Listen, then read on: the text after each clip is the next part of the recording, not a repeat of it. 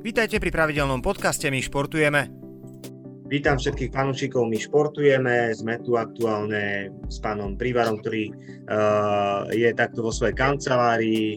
Pekne sa budeme rozprávať o cyklistike, ktorá je aktuálne témou 1 aj vďaka Peťovi Saganovi. Pekný deň želám, pán Prívar. Pekný deň všetkým. Ďakujem za pozvanie. Ďakujem aj my za to, že ste promptne reagoval. Budeme sa rozprávať o Petrovi Saganovi, pochopiteľne. Aktuálne včera absolvoval ďalšiu etapu, skončil na 5. mieste, potom páde, potom nie príliš teda príjemnom páde. A ja sa vás rovno opýtam, aký je váš názor na tú kolíziu, ktorá sa tam udiala? Tak jednoznačne aj záznamy ukázali, samozrejme nevždy sa to na prvý pohľad posúdiť. Ukázali, že Peťo absolútne tam bol bez viny. Caleb Ewan v podstate nie je to prvýkrát. To je cyklista, vlastne šprinter, ktorý má veľmi divný štýl, je veľmi nízky a v podstate on má možno nejakých, 159 cm alebo 165, hej, maximálne. A v podstate on sa dostane im tak až pod telo, si niekto všimol, ako on šprintuje a je také dosť nepríjemné, alebo jak by som to povedal, niektorí cyklisti tam nečakajú, ale tu na to nebolo to, takto to bolo na Giro d'Italia, kde takisto takmer spôsobil pád, ale rozhodcovia privreli oči, no ale tu na už to bolo tak okaté a ešte sa dotkol zadného kolesa cyklistu, ktorý bol pred ním, no a vlastne jednoducho zhodil Peťa, takže z opakovaných záberov zozadu bolo to veľmi nepríjemné, nakoniec on dopadol tak, že vlastne si zlomil kľúčnú kosť a musel odstúpiť. No Peťo mal bolestivé zranenia, koleno mal naozaj zranený prívodník a takisto na stehne a na chrbte mal veľké odaniny a opuchy, takže nebol úplne fit. Takže v tej včerajšej etape to 5. miesto a 8. miesto na prémii môžeme považovať za veľký úspech a by som povedal, že ukázal tú svoju silnú vôľu a že naozaj je taký cyklista ako chlap, jak sa patrí. Veľa ľudí očakáva od Petra Sagana víťazstvo v každej etape, už aktuálne ľudia trošku začali do toho viac vidieť, to znamená, že už vedia, že ide o tie bodíky, ide o určité etapy, ktoré pre Petra sú viac stávané, niektoré menej, ale teraz tento rok tie etapy sú stávané celkom dobre na to, aby tých etapových triumfov bolo viac.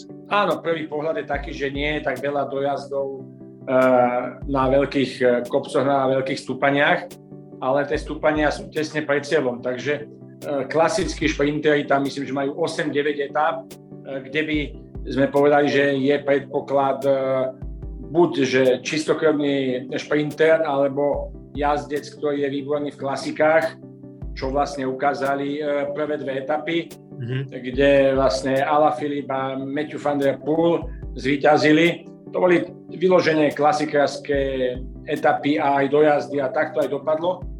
Škoda, že Peťo nemal tam nejakú lepšiu pozíciu a vlastne tým, že obidve tie etapy sa začalo veľmi ďaleko, keď bolo ešte do cieľa, v tých stúpaniach útočiť, tak Peťo ostal tak trochu vzadu a sám už vedel, že zbytočne bojovať o nejaké 20., 30., 40. miesto a tej etapy vlastne odpočíval.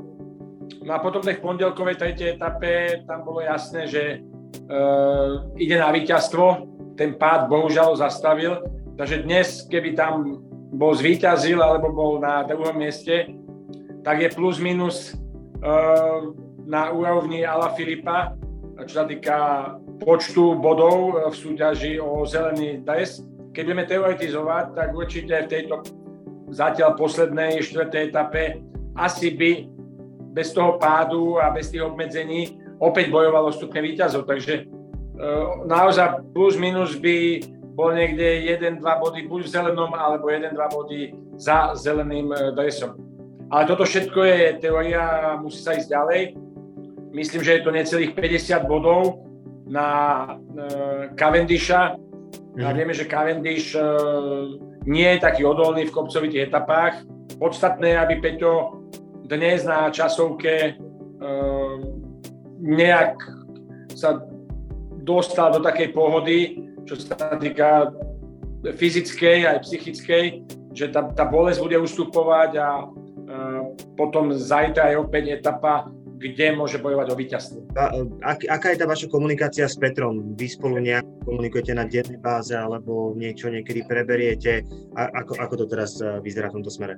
To už dlhodobo Peťo, ako podpísal profesionálnu zmluvu, vlastne jeho život je 95% je s tímom, s rodinou a v podstate my komunikujeme, čo sa týka olympiády, majstrovstiev sveta, majstrovstiev Európy.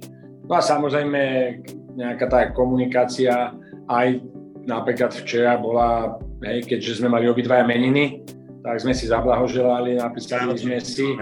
Tak jasne, že ja, bolo to naozaj aj trefné, že veľa zdravia, pretože Peťo momentálne po tých ide o to, aby sa dostal do pohody, pretože vieme, že hneď po ukončení Tour de France Peťo letí na OH do Tokia a to bude ďalší blázninec. Samozrejme, okrem tej časovej náročnosti, časového posunu, sú to všetky tie testy a obmedzenia, ktoré sú tam, tak vôbec niečo závidieť. Nielen športovcom, ktorí budú vlastne obmedzovaní na každom kroku, ale vlastne aj tímy, ktoré s nimi idú. Diváci viac menej si myslím, že vypadajú úplne z toho, aby tam cestovali. Takže ako idem ako fyzioterapeut, mechanik, masér, športový riaditeľ, ja vlastne svojho zverenca vidím iba počas tréningu alebo počas pretekov a možno nejaká komunikácia tam bude a budeme zatvorení na izbe. Nemôžeme sa stretnúť ani s inými športovcami z krajiny, lebo vlastne olympiáda je o tom, že cyklisti sa stretávajú, atleti sa stretávajú, plavci sa stretávajú na tej medzinárodnej úrovni, či je to majstrovstvá sveta, Európy a tak ďalej. Ale napríklad taký Peťo Sagan sa určite nestretáva so slovenskými atletmi, plavcami, strelcami, kanoistami. Čiže tá olympiáda slúži na takú súdržnosť rôznych športov a športových odvetví, kde sa tí slovenskí najlepší športovci možno spoznávajú, pokecajú, možno zajdu na kávu a vydajú sa v jedálni alebo idú povzbudzovať ostatných. Takže toto bude chýbať. Určite bude chýbať aj teraz zatiaľ si užívame majstrovstvá Európy vo futbale, sú plné tribúny, niekde to žije. Nemyslíte si, že je to troška jemne prestrelené, keďže sa na to pozeráte z toho iného pohľadu, z iného zväzu? Nemusí to byť narušenie nejakého takého, poviem, že precedensu toho, že áno, tam nie, tam áno? Ako to vnímate? Tak asi každá krajina má svoje nejaké pravidlá a vidíme, že napríklad aj v Maďarsku, bol štadión takmer plný. Anglicko povolilo na finále 60,000, ale v Anglicku, kde počúvame o delta mutácii covidu, tak napríklad povolili takisto Wimbledon s divákmi, takisto sa povolil F1 Silverstone, takže Anglicko, ktoré momentálne sa javí ako krajina, kde sú s tým delta mutáciou najväčšie problémy, tak najviac uvoľnilo opatrenia, dokonca, že aj postupne ďalšie opatrenia uvoľňujú, to je návšteva reštaurácií a zábavných podujatí, koncertov. Áno, sú niekde obmedzenia, že očkovaní, ale v podstate však vidíme, že ani to očkovanie nie je cesta hraničiaca s istotou, že tí ľudia sú v poriadku a že nie sú prenašači, takže je to momentálne taký Veľká Británia experiment a možno aj niektoré ďalšie krajiny do toho išli. Vieme, že fínski fanúšikovia, ktorí sa vrátili z Petrohradu, tak celý autobus pozitívny. Možno mali tam ešte byť nejaké opatrenia, možno menej tých divákov, ale ja pevne verím, že ľudia, ktorí toto povolili, majú to pod kontrolou a nebude to mať nejaké následky, lebo ak toto sa nejak, by som povedal, neustriehne a bude z toho nejaká časovaná bomba, tak na to doplatia ostatné športy. V podstate zrušia možno nám majstrovstvá sveta, možno zrušia Vueltu, možno zrušia nám okolo Slovenska, alebo je možné, že ešte aj olympiáda môže dopadnúť všelijak, lebo japonská vláda v podstate už mala aj také návrhy, že olympiádu vôbec zrušiť, že by teda nebola. Tak ja pevne verím, že naozaj cez to leto to nebude také, len aby to potom nevybuchlo na tú jeseň. No presne, toto som zapýtal, lebo naozaj mi to príde také, že futbal si to teraz užíva plnými duškami, lebo je na prvom mieste aktuálne v tom poradí kalendárnom. Aktuálne celkom otriasajú médiami správy o tom, že teda zrazený cyklista, ktorý teda neprežil, ďalší znova zrazený. Čo môžeme spraviť? A teraz sa bavíme o nejakej národnej úrovni, čo sa dá fakt spraviť preto, aby tí cyklisti mohli jazdiť, aby nemuseli riskovať, lebo vyzerá to byť dosť veľký problém. Niektorí vodiči majú pocit, že tí cyklisti im tam zavadzajú a naozaj tie reakcie cyklistov a vodičov sú úplne protichodné. Na Slovensku je nejaká sieť cyklistických chodníkov, ale sú cyklochodníky a cyklocesty. Cyklocesty, tie by mali byť povinné, a tých je veľmi málo. A cyklochodníky, v podstate je to, bude to časť vozovky alebo nejaký chodníček, ktorý je využívaný, ale nielen cyklistami, ale je využívaný taktiež kolobežkári, kuračuliari, samozrejme ich voláme, že babky volkraky, hej, chodci s paličkami, mamičky s kočikmi, potom venčia tam psov. Mne samému sa stalo, že mi som obiehal a pes na cyklochodníku mi skočil, takže v podstate výkonnostný cyklista, ktorý chce ísť aspoň 35 km rýchlosťou, a to nemusí byť ani vrcholový, hovorím o výkonnostnom cyklistovi, nemôže ísť po cyklochodníku v mestách a na predmestí, musí ísť po ceste. Hej? Tým pádom majú vodiči pocit, že ten cyklista tam je neoprávnený, ono tak nie je, cyklochodníky nie sú povinné a niekedy naozaj sa správajú vodiči agresívne. Po týchto udalostiach, ktorých bolo naozaj veľa, a ja mám pocit, že keď vlastne sa uvoľnili opatrenia, ľudia akoby sa niekam ponáhľali, a naozaj ja to sám zažívam na ceste, lebo 2-3 krát do týždňa 7-2, ako keby tá bezohľadnosť tých vodičov bola vyššia, ako to bolo pred covidom. Ale samozrejme cyklisti nie sú úplne bez viny, takisto niektorí jazdia čudne, ale každý vodič si musí uvedomiť, že stret cyklistu s autom je vždy fatálny pre toho cyklistu. Ako auto je proti bicyklu zbraň. Že petície nám až tak nič neriešia. Áno, je to pekné, ale mám pocit, že veľa politikov a nejakých ľudí, sú v tom aj nejakí umelci a tak ďalej, si prehrávajú polievočku popularity, lebo príde televízia a spíše sa petícia, áno, nazbierame za 24 hodín 5000 podpisov a tak ďalej, alebo oslovene na policajnom prezidiu, kde sme teda mali po týchto udalostiach minulý týždeň niekoľko stretnutí, a v podstate oni majú ten istý názor. Z 10 smrteľných nehôd, alebo vážnych nehôd, stretnú cyklista auto, iba jedna je to, že zachytilo auto cyklistu. To znamená, obchádzať 1,5 metra cyklistu nám rieši problém, tento veľký problém, fatálny, iba na 10%. Mm-hmm. Tu ide o to, aby bola tá ohľaduplnosť, aby auta rešpektovali, alebo vodiči cyklistov, a cyklisti, aby naozaj rešpektovali tie auta. To znamená to, čo bolo v minulosti, že boli detské dopravné ihriska na školách. Každé dieťa poznalo značky, na tom bicykli sa previezlo, už možno na trojkolkách sa začalo. Hej, dneska v 15 detská podľa mňa nepoznajú značky dopravné, pokiaľ ho to nejak nezaujíma.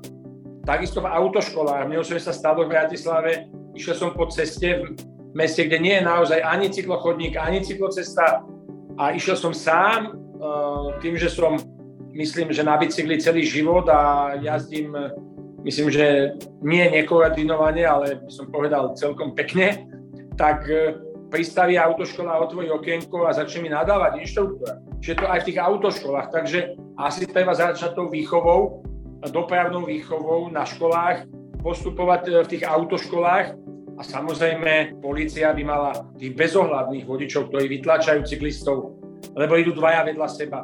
Áno, možno dneska vyhláška neumožňuje, čo keď ono predbieha, hej, príde vodič, veľakrát sa stalo, hej, alebo niečo mu chce povedať dôležité a jednoducho, že kam idú, kam odbočia a vodič trúby vytláča cyklistov a si neuvedomuje, že môže dojsť k naozaj fatálnym následkom a potom to už bude lutovať celý život, možno keď niekoho zmrzdačí alebo nedaj Bože niekto zomrie pri takémto jeho manévri, kde si tí vodiči myslia, že vychovávajú cyklistov, hej? Tá ohľaduplnosť je u nás, bohužiaľ musím to konštatovať, v krajinách, v Európe, všade, hej, sú vodiči ohľaduplnejší ako u nás.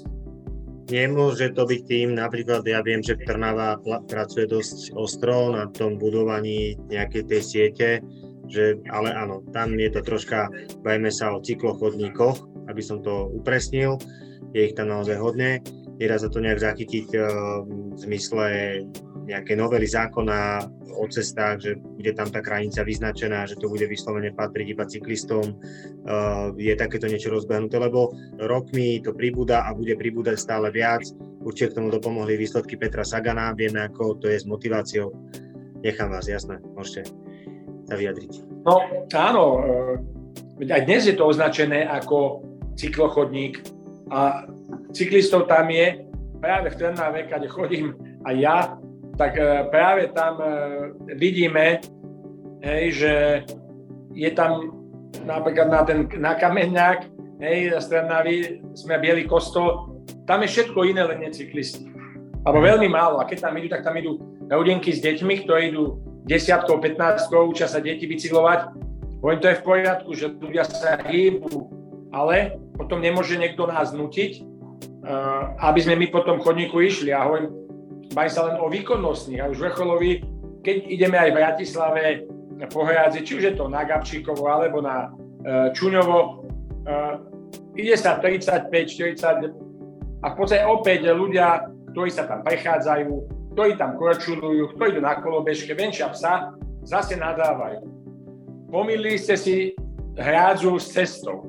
Hej. Čiže ono, tí cyklisti, ktorí sa chcú pohybovať, a to každý, kto má cestný bicykel a maličko už pojazdil, jazdí okolo 30 a viac. Takže vlastne je nútený ísť na tie, viac na tie cesty, keď si všimneme aj cyklochodníky alebo cyklocesty, Švajčiarsko, Rakúsko, v tých, áno, v meste zastávanom, v centre už to moc nejde, musia to namalovať, kde to je. Hej, a tam sa dá zóna 30 a v podstate cyklista ide 25, 30, auto ide 30, tak vlastne sú súčasne podobné. Ale mimo, kde sú dediny, mestečka a spojnice, tak je vedľa cesty normálne cyklochodník, kde tí cyklisti môžu naozaj ísť, nezavadzajú na tých cestách a je to riešenie. No ale tam asi tá investícia je ďaleko, ďaleko väčšia, ale aj možno tá ochota, možno aj legislatíva, ako hovoríte, že tie pozemky niekomu patria. Hej, čiže niekto by musel z tých pozemkov, ja neviem, 1,5 m, 2 dať, lebo zase vykupovať pozemky, to je na niekoľko x rokov. Takže ja v tomto až také veľké východisko niekoľko ročné, mesačné nevidím. Prejdeme ale trošku ďalej, pretože ja mám ešte také rýchle dva bloky. V rýchlosti sa mnou pýtam, Saganova budúcnosť v Bore končí, už ste sa k tomu tiež stávali zo párkrát. Skúste ešte raz nám teda zopakovať ten svoj pohľad na to, čo bude s Peťom Saganom v Bora-Hansgrohe, pretože po sezóne je to zmluva a bude tam určite tých špekulácií viac. No, keby táto otázka padla, možno 3 týždne dozadu, a tie vyhlásenia, ktoré si vymieniali majiteľ tímu Peťovho, Ralf Denk, tak by som povedal, že na 90% Peťo odchádza. Mm-hmm. Situácia po Giro d'Italia a vlastne teraz pred začiatkom Tour de France, keď najlepší nemecký šprinter Pascal Ackermann nebol nominovaný, aj keď to mal slúbené, a vlastne Peťo tam išiel ako šprinterská jednotka, tak niečo mi hovorí, že čo ak by Peťo tam aj ostal, ale to je naozaj, si myslím, že menej pravdepodobné, ako že Peťo bude odchádzať. Ak by odišiel, tak vieme, že Peťo má takú požiadavku, by som povedal, do nového tímu, že si chce zobrať ten svoj kolektív.